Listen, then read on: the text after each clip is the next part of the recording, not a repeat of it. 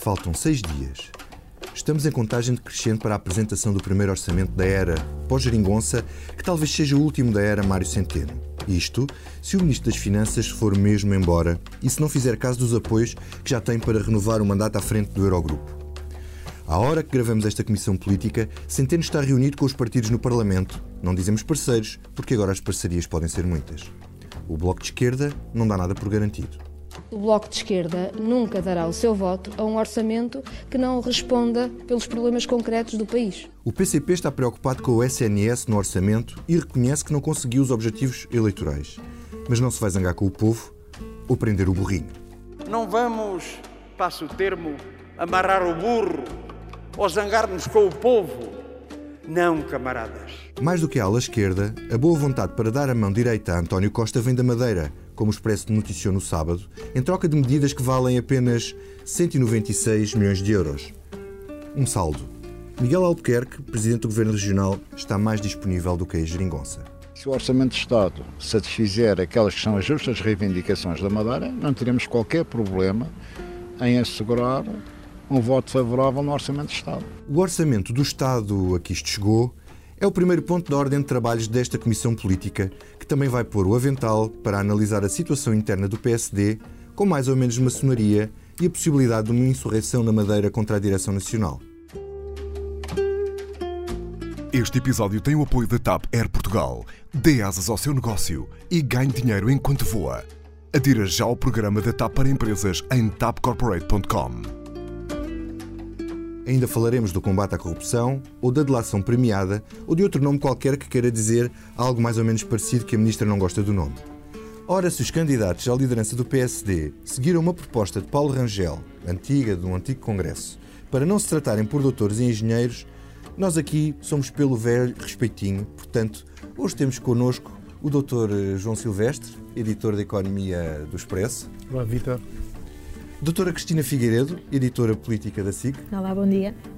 E o doutor Miguel Santos Carrapatoso, jornalista do Expresso que segue o PSD. Viva! Eu sou o doutor Vitor Matos.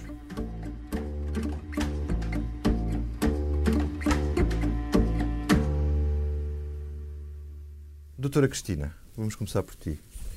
Tu percebes qual é a geringonça que está a ser montada neste Orçamento de Estado? Hum. Há muitas possibilidades aritméticas, ou, pelo que vou dar uma, uma, resposta politicamente correta. Todas as hipóteses estão em aberto. Um, o, o, o, Ministro das Finanças começou uh, hoje a, a, sua longa maratona para a aprovação do orçamento. Começou com, com o PSD. Um, sendo que o, PSD uh, está nesta situação curiosa, que o Miguel saberá explicar melhor do que eu, que é estar a meio de um combate pela liderança, sendo que o atual líder diz que não vai dizer que chumba o orçamento só porque é do PS, e os outros dois candidatos, corrijo-me se estiver enganada, uh, não admitem votá-lo a favor. Uh, o Pintelus tem, tem uma... O Pintelus está no meio. Está no meio. Pronto. É um híbrido. Exato. Portanto, daqui significa que nós não percebemos qual é que será a posição do PSD quando for a votação uh, do orçamento, uma vez que as eleições para a liderança serão antes disso.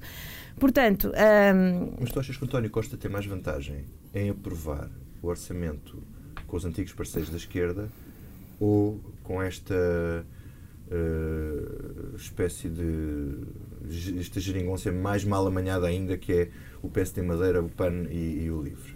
Quer dizer, é assim, se nós, eh, para já, a geringonça eu acho que é um termo que se aplica a uma solução que pode ser mal amanhada, mas que é uma coisa para durar. E neste caso, nem sequer isso é. Isto é uma solução conjuntural, uh, porventura será a escapatória se, se de facto uh, uh, o governo não conseguir chegar, chegar a entendimento com, com o Bloco de Esquerda que seria o suficiente para a abstenção do Bloco de Esquerda seria o suficiente para fazer aprovar, aprovar o orçamento. O que acontece com os antigos parceiros da Geringonça é que eles de facto neste momento não estão em posição de exigir pouco, pelo contrário, e, e o governo pelos vistos não está uh, disponível para lhes dar muito ou nada daquilo que eles querem. O que significa que de facto vão ter que se virar para o outro lado e o outro lado pelos vistos, é o PSD Madeira, que está disponível, como, como o Expresso disse no sábado, e ontem o Miguel Albuquerque confirmou à SIC, uh, juntando-se aos, aos, deputados do PAN, O PAN viabilizou uh, todos os últimos três orçamentos, absteve-se no primeiro e, e, votou favoravelmente todos os outros três, e, portanto, de certa forma, é um parceiro uh, que já vem de trás e será uh, possível voltar a renovar essa, essa, essa aliança para o Orçamento de Estado. Mais a deputada do LIVRE, que curiosamente é a única que não reúne com Mário Centeno hoje, uma vez que está ausente na, em Madrid, na Cimeira, na, na cimeira do, clima. do Clima. João, ou melhor, Dr. João Silvestre, que orçamento é que podemos esperar? Um orçamento com superávit que pode acomodar investimento na saúde, 500 milhões para a função pública, eh, mais milhões para as forças de segurança, 200 eh, milhões para eh, as reivindicações da Madeira. Isto é tudo acomodável ou o Mário Centeno está a jogar em vários tabuleiros para ver depois para que lado é que vai cair o, o, a aprovação do, do, do, do documento? Eu acho que eles estão, estão, ele está a jogar em vários tabuleiros, porque se tivesse que apostar, eu apostaria que o valor do déficit vai ser muito próximo daquilo que, que está previsto, que é zero. Ou seja, mais décima, menos décima, será à volta disso. Claro que dentro dessa margem há sempre hipótese de fazer algumas coisas. Cada décima são, são 200 milhões de euros. Portanto, dá para pagar a madeira, por exemplo. E, se, e o governo, se tiver que decidir, ou melhor, se tiver que escolher entre ceder a partidos para, usar o orçamento ou ceder dentro do governo algumas reivindicações setoriais na saúde ou outras, terá que, pela sua própria sobrevivência, terá que, terá que ceder aos partidos. E, portanto, eu diria que essa parte da Madeira, por exemplo, de, deve ser assegurada. Não sei se o valor é esse. Falavas em 190 e qualquer coisa milhões de euros, ou quase 200. Isso inclui o financiamento do hospital, inclui revisão de juros do, do empréstimo do Estado à, à Madeira. Podemos ter uma, uma situação intermédia nisto. Claro que haverá já, já percebemos que há uma parte de impostos que vão ser adiados para a frente, nomeadamente IRS. Não vai haver nada de especial no IRS. Mas vai, mas vai avançar já com questões para as empresas e baixa de IRC para compensar eh, o aumento do salário mínimo. E o aumento Sim, isso parece que vai haver. Pode haver eventualmente alterações na, nos limiares daquilo que são as PMEs, ou seja, as taxas mais baixas para as PMEs, mas isso são coisas que têm efeitos mais à frente. Portanto, Ministro Centeno tem sido muito habilidoso desde que, desde que é Ministro, que é fazer cedências que não têm implicações orçamentais imediatas. Ou seja, nós vimos em várias, várias das medidas, quer nos congelamento das carreiras, quer na, quer nas pensões extraordinárias a meio do ano, quer nos próprios impostos, arranjar uma maneira de que o efeito seja diluído no tempo, apesar de parecer que é já.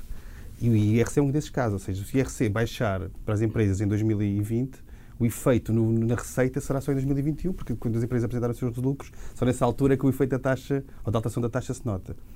Portanto, eu diria que, juntando tudo isto, podemos ter, eventualmente no IVA também haverá alguma alteração, mas juntando tudo isto, eu diria que o déficit no final do próximo ano, ou pelo menos aquilo que virá no orçamento, será muito próximo daquilo que o Governo neste momento tem, que é zero.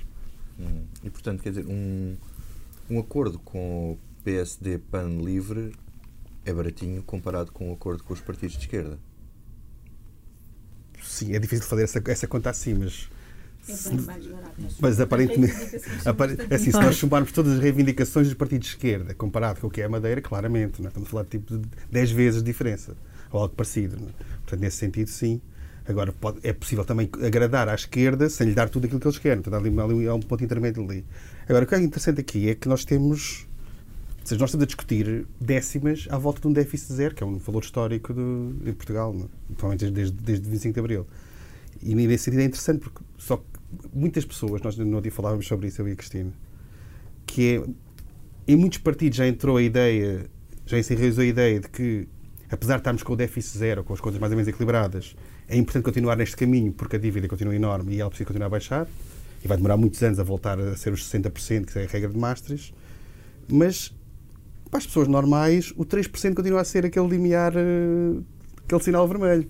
E nesse sentido, ter um déficit zero, quando, quando a regra geral é 3%, e continua a ser, e mesmo na Europa o ponto importante é os 3%, nós podemos discutir o estado estrutural, a dívida, aquelas regrinhas todas, mas no fim do dia o que conta é os 3%. E nesse, nesse sentido nós temos 3% Tem para gastar. Para gastar. E em algumas, em algumas cabeças políticas e não políticas, para pessoas normais da, da população, olhar, olhar para as contas que estão equilibradas parece difícil de justificar porque é que não é possível gastar mais agora quando estamos como nunca tivemos do ponto de vista orçamental. E isso é, o grande, é, é a parte de narrativa que é difícil de fazer passar para fora e também para dentro do próprio governo uhum. e dos partidos.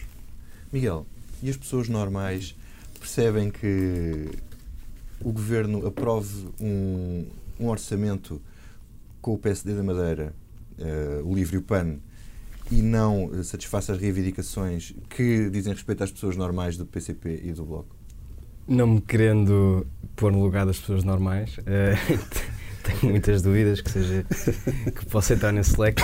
Um, eu não, não consigo, de facto, descortinar que tipo de ganho político pode ter António Costa ao desfazer já a geringonça. Não consigo, já fiz, ontem estamos a fazer esse exercício aqui no, na reunião da secção de política e eu não percebo, não percebo nem consigo descortinar que vantagens teria António Costa em descolar-se já da esquerda e assumir uma geometria completamente variável e muito incerta, porque... Portanto, quer dizer, nós, se aprovar agora o orçamento sem o Bloco e o PCP, achas que pode ficar comprometido acho que futuros sim. orçamentos e futuro diálogo acho para que sim, acho que ficaria completamente isolado. Vamos ver por casos concretos.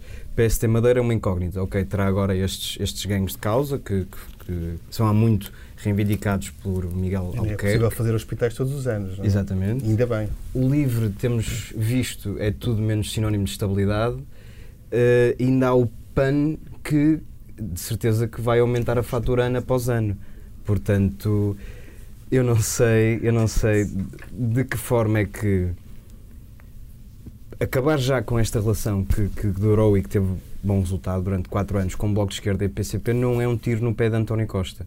E não sei honestamente se ele o vai fazer. Acho que estamos aqui numa fase muito, estamos aqui numa fase muito de, de bluff, de ver quem, quem estica mais a corda até isto é a minha aposta até o momento em que toda a gente se entende e a geringonça que existiu voltará a existir para aprovar pelo menos este orçamento. Oh Miguel, hum, este, este apoio do Miguel Albuquerque, esta disponibilidade que uh, a São Caetano Alapa diz que não foi avisada de, de, nada, tu achas que isto vai, vai criar problemas internos dentro do PSD? Cria um embaraço, eu acho que sim, cria um, um, embaraço, mas que de uma forma até algo perversa pode ser aproveitada por Rui Rio, porque se a Direção Nacional não der a mão ao PS, a nível interno, para o consumo interno, Rio nunca se pôs ao lado de, de, de António Costa e ao mesmo tempo garante que, que, um orçamento é aprovado e, portanto, que a estabilidade, que é uma que é um, uma das, das, palavras, uma das, das, das ideias fundamentais de, de, de Rui Rio, que é importante que o país tenha estabilidade e que o governo dure quatro anos, é assegurada sem que ele tenha que sujar as mãos com a negociação de um orçamento. Por outro lado, eh, este gesto de Miguel Albuquerque pode condicionar um bocadinho a campanha interna do PST e vamos falar dela mais à frente, porque Porquê? Porquê? Miguel Albuquerque é tido como próximo de Miguel Pinto Luz. Uh, é, não, não antipatiza com, com Luís Montenegro, aparentemente, portanto, cria aqui também um embaraço para os outros dois candidatos que terão de, se efetivamente forem contra a aprovação deste orçamento, terão de abrir uma frente de batalha na Madeira que não convém nada, porque vale uh, 1.500 votos, talvez menos neste momento. Portanto, é, é um, é, um, é, um, é um dado interessante para também se perceber uh, de que forma é que as peças se vão alinhar na corrida interna uh, à liderança do PSD. Cristina, e Mário Centeno, tu achas que ele vai, este vai ser o último orçamento dele? Ou se ele tiver apoios eh, suficientes no Eurogrupo para continuar uh, a presidir uh, ao, aos, ao Conselho de Ministros das Finanças da Zona Euro, ele vai ficar? Se acreditarmos no que se lê no Expresso. não, o que se lê no Expresso é que ele tem apoios. Uh, o que não sabemos é se ele quer não? usar esses apoios para continuar neste momento acho que é um exercício de adivinhação, quer dizer, eu, uh, a minha opinião há cerca de um ano seria que, que Mário Centeno não era o candidato, uh, não, não, seria novamente Ministro das Finanças de, de, de, António Costa e acabou por o ser.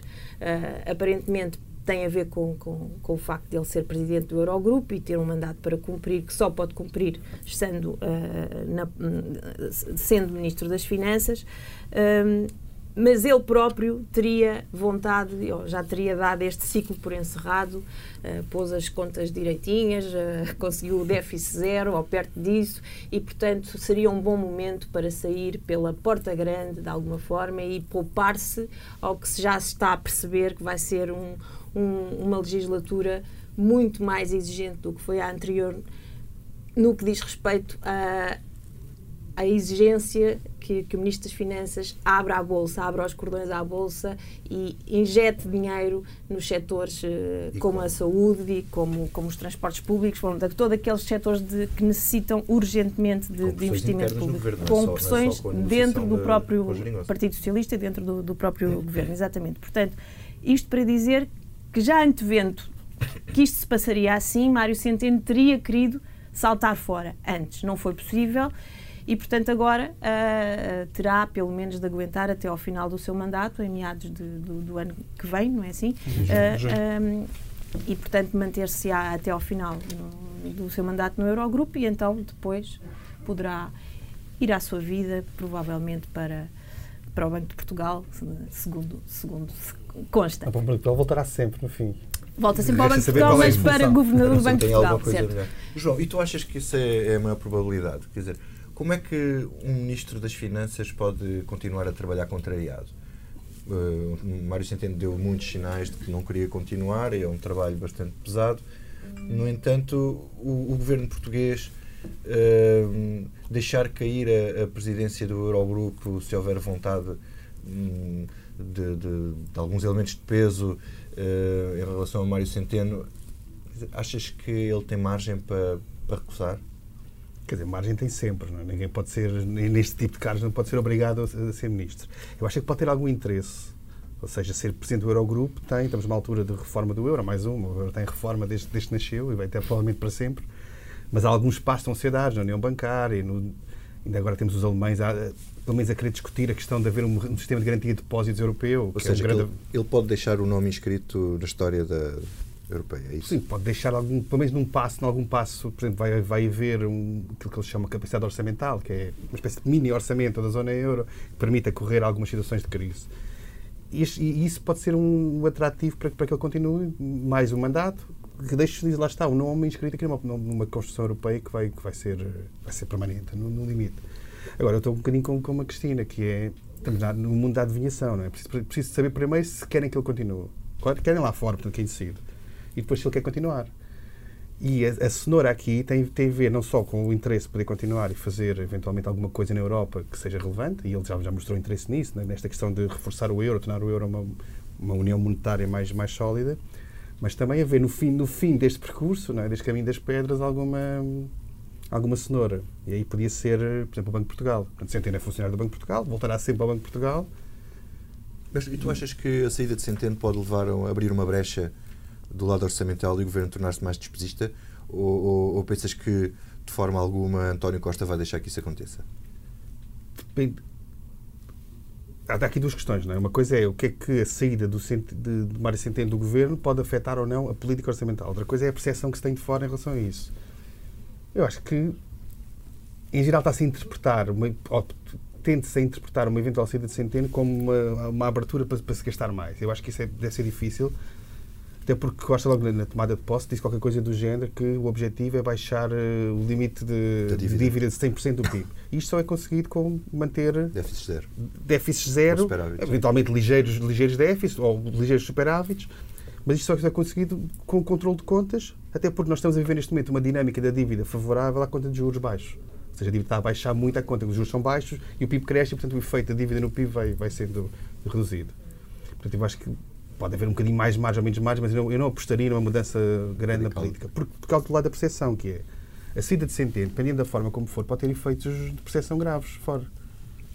Imagine por hipótese, imaginemos por hipótese que Centeno agora em ruptura com o orçamento diz eu vou-me embora porque querem gastar demais, eu não concordo com esta política, querem voltar a derrapar os déficits, isto, isto tem impacto internacional imediato, os juros vão subir. As próprias agências de rating não, não fizeram nenhuma alteração, a última que houve, a avaliação da Fitch, não teve nenhuma alteração precisamente tão à espera do orçamento, portanto, uma saída, a bater a porta de centeno, tem efeitos de, de, de percepção de mercados e de, e de juros. Uhum. Agora, é possível que Centeno saia de outra forma, não é? Apresentar uma saída em Portugal e, nesse, nesse cenário, haver um, alguém de continuidade política, portanto, depende muito da forma. Bem. E, e, nesse caso podia ser alguém do próprio Ministério de Finanças que já, está lá, não é? Uhum. Tipo ou, Mourinho Félix. Félix, por exemplo, ou João Leão. João Leão. Eu gostaria, entre os dois, eu gostaria mais em Mourinho Félix, mas nunca sabemos o que é que, uhum, que, é que pode acontecer. Porque dizem que o João Leão também é o mais Uh, é o mais é, que centeno. É, é, o maior que dificulta é, mais. É o homem que tem a mão na massa, mão na massa do, que não do orçamento. e que está permanentemente a controlar eh, as contas, o Excel e as derrapagens, uhum. mais do que o Mourinho Ferro. O Mourinho Ferro é o substituto de Centeno, até mais no próprio grupo, mais político, mas dentro do governo, quem tem, dentro das finanças, quem tem, a pasta de orçamento é o João Leão. Oh, oh Miguel, houve uma competição de centenos na, na última. Na, na campanha para as legislativas. Uh, tu achas que se sair uh, António Costa desguarnece uh, um, um desguarnece ali um trunfo, desguarnece ali um lado que pode ser aproveitado pela oposição ou isso é, é absolutamente indiferente? Que me ias perguntar se, se Mário saísse se ele ia buscar o Joaquim Miranda Sarmento uh, eu acho que não, não podemos um, não podemos valorizar o, o que foram os quatro anos de António Costa e a forma como, como ele se impôs ao PS e ao país Uh, e, foi, e como se impôs à direita, que foi exatamente roubar o discurso das contas certas. Não me parece muito provável que António Costa, primeiro, esteja descoordenado com Mário Centeno. Acho que essa tese não colhe. Então estarão os dois a fazer um de polícia bom ou de polícia mau.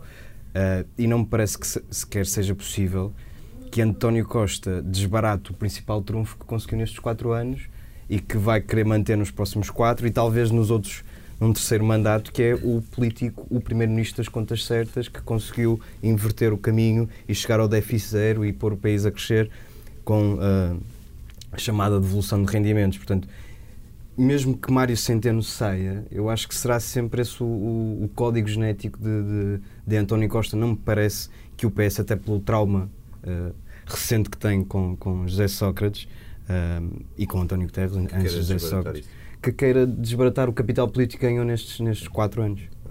Passamos então ao segundo ponto da ordem de trabalhos desta Comissão Política. Na quarta-feira passada comprámos pipocas e sentámos-nos a ver o primeiro debate entre os candidatos à liderança do PSD. E não foi perda de tempo nem de dinheiro, foi puro entretenimento. Ataques cruzados, lavar de roupa suja, invocações de sacarneiro, a oferta de um livro de sacarneiro, acusações de hipocrisia, crítica aos críticos e as críticas dos críticos. E a parte melhor, a maçonaria, primeiro no registro Fumei, mas não inalei de Luís Montenegro. Eles dois são conhecidos como sendo a maçonaria, não é? É, é, é, isto é Portanto, tão claro como o doutor claro, nessa claro. sua... Não, é, eu, eu, eu, eu, já disse isso em público muitas vezes. E no meu caso concreto, eu não sou da maçonaria. pertenceu à não maçonaria? pertenço à maçonaria. E pertenceu? Não pertencia à maçonaria. Eu já expliquei isto, eu já disse isto em público. O texto fala de um, de um jantar em que eu participei, é verdade, nunca neguei isso. E no registro do Já Deixei de Fumar, de Miguel Pinto Luz? Fui membro da maçonaria quando tinha 20 e poucos anos. Já não sou há mais de 10. Nunca me senti limitado na minha liberdade. Nunca. Olhos nos olhos. Rui, olhos nos olhos. Sim, Nunca me senti limitado na minha liberdade. E deixe-me dizer-lhe mais. Com a mesma liberdade que entrei, foi com a mesma liberdade que saí. Acredita na minha palavra ou continua a desconfiar de tudo e de todos? Eu vi, Miguel Pintus, mas tem informações... Continua a desconfiar. Miguel, quem ganhou, quem perdeu, isto tem algum reflexo na, na, no combate uh, interno do PSD? Eu, por razões de transparência, tenho que admitir que uh, cometi a excentricidade de festejar o meu dia de, de, de anos na, no dia do debate e, portanto, só vi o debate em diferido. E... Não no dia seguinte, mas no outro já, dia, já sabia o resultado ainda não estava. Uh, já sabia o resultado, já tinha lido muitos textos sobre. E, e respondendo à tua pergunta diretamente, eu acho que ninguém ganhou. o PSD perdeu muito com aquele debate. Foi um debate muito infeliz dos três candidatos. Uh, foi lavar de roupa suja, como disseste, discutir questões que para mim são laterais, como a pertença ou não à maçonaria. Um, se, e, e, mais uma vez, e é o que tem marcado esta campanha interna, não se debateu uma única ideia para o país. De que forma é que o PSD pode ser efetivamente uma alternativa ao PS? E, e os três candidatos, e aqui os três têm responsabilidades, sendo que Rui Rio, pelo menos, concordes ou não, tem um programa eleitoral para apresentar Teve, que, teve que o fazer para ir Teve que o fazer, uh, se calhar até contrariado, não sei. Uh, tem um programa eleitoral para apresentar. Miguel Pinteluz e Luís Montenegro não têm e, e, não dão sinais de. Mas eles, no fim, até, até concordaram muito na questão, por exemplo, da baixa de impostos, até na parte programática não havia assim divergências de fundo, sem ser aquela questão de apoiar ou não apoiar o PS ou estar mais próximo. Exatamente, e a questão é essa, é que além destas, e nós já temos feito algumas entrevistas e temos feito alguns trabalhos sobre isso, aos vários protagonistas, além da questão da estratégia e da relação que o PSD deve ter com o PS e de algumas uh, traves mestras fundamentais, como a redução da carga fiscal, o, a questão da, da, relação do privado e do público no setor da saúde, uh, e, do, e, do, modelo de crescimento económico mais assente nas exportações, uh, não se vislumbram diferenças substantivas entre os três candidatos. Isto, o Rui Rio eh, tem o seu programa eleitoral e quem tem a obrigação de marcar diferenças para o Rui Rio, quem tem a obrigação de falar não só aos militantes, porque é muito isso que tem, tem sido feito nesta campanha, é um, é um, são sistematicamente discursos para consumo interno, sem pensar que há um país lá fora e que o PST tem desesperadamente que crescer nesse país e não no, no, no núcleo que ainda resta, no núcleo político que ainda resta. Quem tem a obrigação de fazer esse caminho e quem tem a obrigação de mostrar o que vem e o que quer de alternativa para, para o país é Luís Montenegro e Miguel Pinto sobretudo Luís Montenegro, que é o principal challenger, challenger de Rui Rio. E isso não tem sido feito. E não é, não é já, já estamos em meados de, quase em meados de dezembro, as eleições são 11 de janeiro, e até o momento não sabemos o que é que, que realmente os distingue? O que realmente os distingue. Uh, Cristina, tu seguiste muitos anos uh, o PSD, conheces bem o partido. Uh, lembro tu, tu já seguias o partido no tempo de, de Marcelo Rebelo de Sousa. Uhum. Assististe a muitas disputas internas. Estas disputas internas, muitas vezes, têm a ver com a personalidade dos candidatos. Uh, vimos isso também, tu na altura também cobrias o PS, vimos isso também na relação entre António Costa e António José Seguro. Houve um lado mais do que programático, pois no fundo, como esta gente faz toda parte do mesmo partido, a base é mais ou menos a mesma, com pequenos pormenores, depois vão se distinguir realmente é pelas questões de personalidade e algumas questões mais de picardias uh, internas e, e, e, picardias pessoais. Naquele debate, no fundo, tivemos Rui Rio que pareceu mais nervoso do que teve nos debates com António Costa. Uh, Montenegro a tentar manter um registro uh, flat e estável e Pinto de Luz a sobressair porque não é conhecido e a causar uma impressão.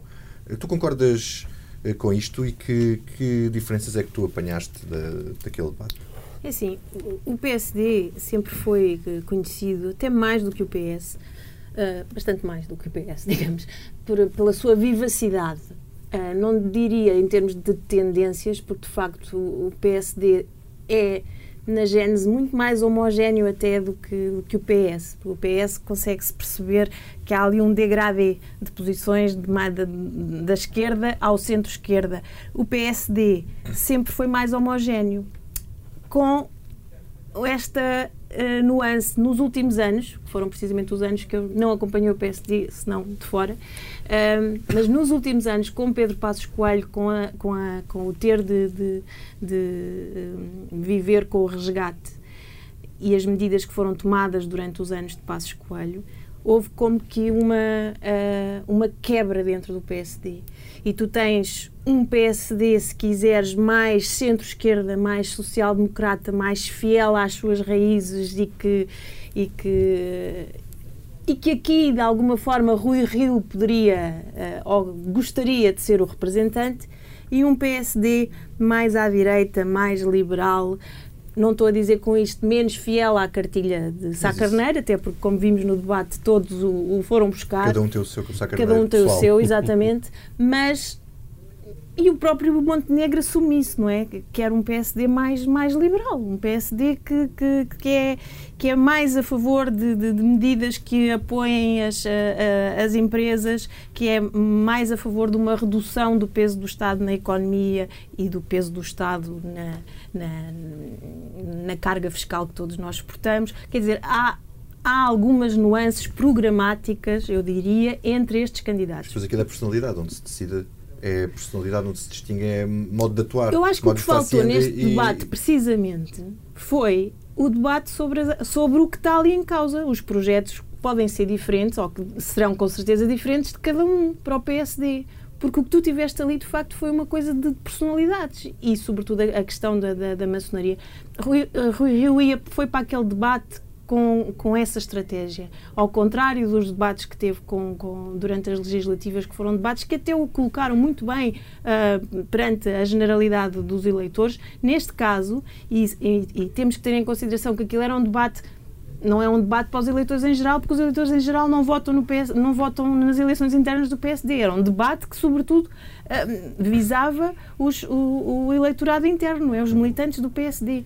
E, e foi um debate como tu disseste, muito, mas mesmo muito pobre. Do ponto de vista de Rui Rio, acho que foi confrangedor. Acho que ele teve uma atitude como líder, que não pode ter, que é menorizar os seus adversários. Pode ter toda a razão do mundo. Uh, querer acusá-los de, de, de pertencerem a grupos ou grupúsculos mais ou menos obscuros mas não era isso de facto, não era para isso que aquele debate deveria ter servido e nesse, nesse aspecto acho que foi uh, tempo perdido. Não o meu, que gostei bastante de assistir, sem pipocas, infelizmente não me lembrei, mas, mas o da, dos Miguel. militantes do PSD. Eh, tu, tu falaste em dois aspectos que eu também tinha aqui anotados e depois esqueci-me de, de, referir. Tu deste o exemplo de, de António Costa no, no, no duelo com, com António José Seguro e é, é interessante que que eu menciono, porque de facto nós na altura, na, na altura foi um, um, duelo muito sujo, muito duro, um questões três, pessoais, uh, questões pessoais uh, e nós nunca nos podemos esquecer que de facto António Costa perdeu as eleições legislativas. E não sei até que ponto não perdeu porque foi incapaz de mostrar um programa alternativo, sólido e de confiança aos portugueses. Portanto, eu acho que Luís Montenegro, Rui Rio e Miguel uh, Pinteluz estão a cometer os mesmos erros que António Costa cometeu e António José Seguro cometeram uh, naquele duelo quando decidiram transformar uma, um, uma campanha que deve ser sobre o futuro do partido, de um PST que está em crise, numa questão de personalidades. E, e tu dizias, sim, mas foi, sempre foi, o, uh, os duelos pelo poder no PST sempre foram uma questão de personalidades. Mas o PST de hoje não é o mesmo PST de há uns anos. O PST está em crise. Não tem, esta semana no Expresso tínhamos um artigo precisamente sobre isso. Como é que o PST consegue voltar ao poder? E os caminhos não são fáceis. Este caminho de fazer um, uma, uma campanha interna em torno de personalidades e de feitios e o que é que farão, se, se serão mais agressivos ou menos agressivos com o PS, sem que haja uma única ideia, eu acho que é um péssimo caminho, é um caminho mas perigoso é, para o PSD. Mas é interessante porque na história do PSD já houve várias situações em que fazer uma oposição mais acentuada ou menos acentuada chegou a pôr em causa lideranças, isso aconteceu com Sá Carneiro. E há uma luta também permanente entre uma certa esquerda e uma certa direita dentro do partido uhum. e que tá, e às vezes não é não é uma direita no sentido programático, é no sentido da tática política. E, e isso vai se repetindo, mas dentro dos partidos é normal que seja que a disputa depois seja centrada em questões de personalidade. E, e não é só por o PSD estar em crise. Na altura Durão Barroso e Pedro Santana Lopes eh, naqueles célebres congressos em que se falava do Zandinga e dos ataques pessoais e das e dos problemas pessoais que as pessoas tinham eh, que eram vinham depois ao de cima nos congressos e na, e na disputa interna isso no PSD eh, tem sido mato desde desde a fundação do partido e, e, agora não há de ser diferente. João, as pessoas normais, como é que achas que viram um, um debate daqueles? Aquele anátema da maçonaria é uma maneira de, quê? de relançar uma suspeição sobre os outros. Pertencem a sociedades secretas, sabe-se lá o que é que eles querem fazer. Eu acho que o objetivo é isso, mas não sei se é muito bem sucedido. Eu acho que é um, interessa pouco às pessoas em geral, à exceção de nós que gostamos de ver este tipo de espetáculos com pipocas ou sem pipocas eu nunca acompanhei o PSD profissionalmente, portanto vou acompanhando de fora, mas aquilo que, que eu consegui perceber, daquilo que me passou deste, deste debate, é que está-se a discutir uma alternativa à Rio, que por sua vez não tem bem uma alternativa clara ao, ao governo. Portanto, aqui é, é uma, uma espécie de matriosca de, de, alternativas que não existem. E tu depois viste na questão, por exemplo, na questão fiscal, eles estão de acordo, o Rui Rio eh, defende uma, uma baixa radical eh, de impostos, como o PSD defende muitas vezes antes de ir para o governo. Uh, Mas isso também, isso é, é tradição, não é? Houve cartazes, enfim, na altura de Dom Barroso, uh, Manuel Ferreira Leite, o Choque Fiscal, Miguel Frasquilho. Portanto, isso parece, eles de facto são parecidos, não é? é normal que não haja divergências estruturais porque eles são parecidos, são do mesmo partido. E portanto isto, isto resume-se muito àquilo que dizias, que é a discussão sobre personalidade e este tipo de, de insinuações sobre a maçonaria, os aventais, etc. E depois a questão de tática que é vamos, vamos juntos, vamos separados, apoiamos, não apoiamos, votamos o orçamento. Portanto, neste momento que nós sabemos sobre o PSD é que há três deputados que já sabem como é que vão votar, ainda não. A menos que não respeitem o, a disciplina do, do, partido e votem como lhes apetecer. Passamos então ao terceiro ponto da nossa ordem de trabalhos. Afinal, o Governo quer lutar contra a corrupção e até já tem um plano: evitar os megaprocessos, ter juízes com experiência na matéria ou reforçar a delação premiada, embora a Ministra não goste muito desta designação. Há palavras que jamais utilizo, nem vou utilizar. Uh, nem sequer penso que se trate disso. Como lhe disse, aquilo que se trata é de pegar no que existe hoje já no Código Penal Português. Se analisarem o Código Penal Português, já se prevê a possibilidade de, em determinados contextos, haver atenuação ou dispensa da pena. Não é delação premiada, mas é mais ou menos. Uh, João, tu achas que este roteiro, sem um aumento dramático dos meios do Ministério Público e das polícias, não é mais uma, uma panaceia para o combate à corrupção? Sim, eu não sou especialista no tema da justiça, mas eu acho que, em geral, prefiro mais meios do que alterações legais. Alterações legais é mais fácil. Não? É? Custam zero, muda-se a lei, altera-se, depois na prática nada mudar, o efeito é próximo de zero. Agora, há aqui coisas que são propostas podem fazer sentido. Essa questão da delação premiada, tenho muitas dúvidas de princípio sobre a delação premiada no modelo americano ou brasileiro. Pode ter perversidades como até casos muito, muito, muito extraordinários em que é, é, condenado o menos, o menos culpado porque o mais culpado denunciou. Uhum. Há uma questão de princípios de, por exemplo, negociação de penas, em que no fundo é o procurador que negocia a pena e nem vai ao juiz quase a decidir o que é que. O juiz só vai lá meter o carimbo, no fundo, para, para validar aquela decisão. Tenho algumas dúvidas sobre isso. Agora, alterar aquilo que parece ser, aquilo que é a proposta, daí a da ministra não querer falar em relação premiada, mas que é mudar os prazos, mudar as regras, a possibilidade do arguido poder arrepender-se, denunciar, contribuir para a investigação e ter alguma, alguma atenuante na pena, eu acho que pode ser eficaz, embora isto, lá está, eu prefiro ver como acaba do que propriamente a discussão genérica do início, que há sempre muito boas intenções, mas depois no final o efeito pode ser discutível. Cristina, uh, hoje uh, Maria José Morgado disse ao Observador que estamos a propor aspirinas quando precisamos de quimioterapia. Tu concordas? Isto é pouco? Ou já é alguma coisa? É assim, uh, é bom que, que, se faça a discussão, é bom que, que, que, que haja pessoas como a Maria José Morgado a dizerem essa, essas coisas. Um, e de facto, a justiça, o que, o, o, que se percebe é que precisa de meios, mais de meios do que de leis, porque de leis uh, está o país cheio. Aliás, o próprio Primeiro-Ministro é um grande defensor de quanto menos leis, melhor porque... E da qualidade das leis que E existem. da qualidade das leis, porque se bem te lembras, já foi há, há quatro anos, quando, quando foi do início da, da anterior legislatura, mas que António Costa anunciou que o Conselho de Ministros só iria produzir leis uma vez por mês. E, de facto, uh, mais ou menos terá assim acontecido. Pode produzir uma vez por mês, mas se produzir tantas ou mais do que. Claro. não, mas, mas pelo menos não, não fiz essa, essa avaliação claro. recentemente. Mas lembro-me no início ter acompanhado Sim, e de facto a coisa estava a funcionar.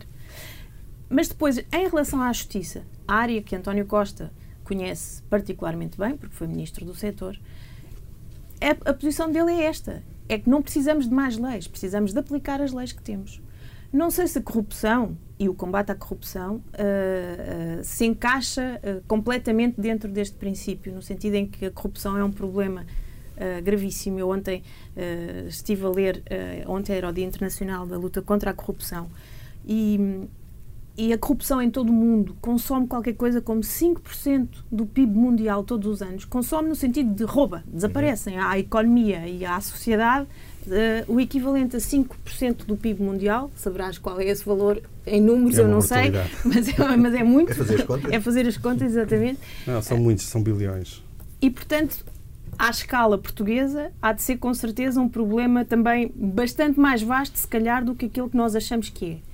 E, e precisa de ser combatido efetivamente se é com grupos de trabalho, com grupos de trabalho que têm até um prazo relativamente apertado para produzirem resultados, terão que apresentar as suas conclusões até abril. Se é que, portanto, com mais leis, faço minhas as palavras do João. Uhum. Vou esperar para ver.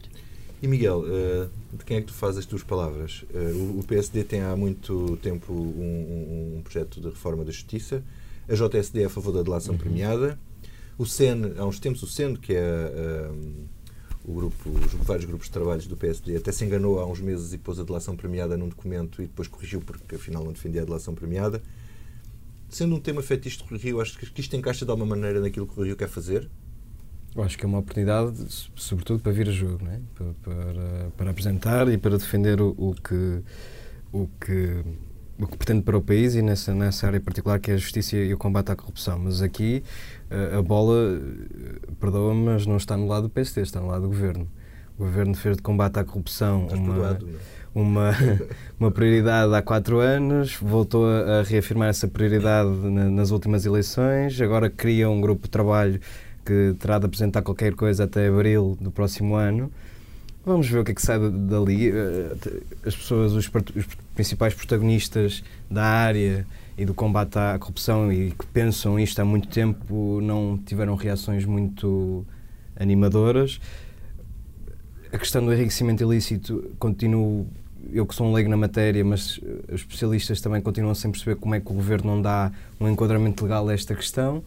E portanto é isso, é esperar para ver o que sairá de, dali. Acho que é sempre melhor discutir do que não discutir, mas parece-me para já um início muito pouquinho para as ambições do governo, que o próprio governo assumiu, aliás. Muito bem. E agora vamos ao que não nos sai da cabeça. Doutor João Silvestre, o que é que não te sai na cabeça?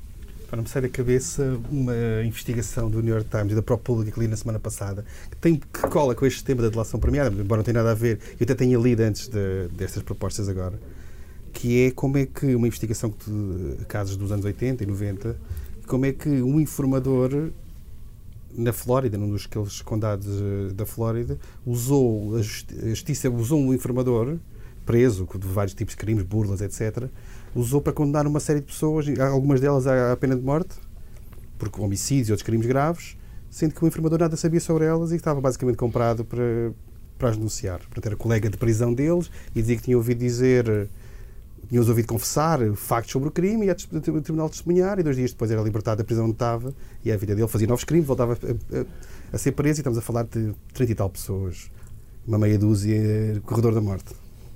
O que é assustador sobre como é que se pode mercantilizar a verdade nos tribunais. Não? É? E a delação premiada pode provocar. Isto é um caso limite de delação premiada e, obviamente, à margem da lei americana. É? Hum.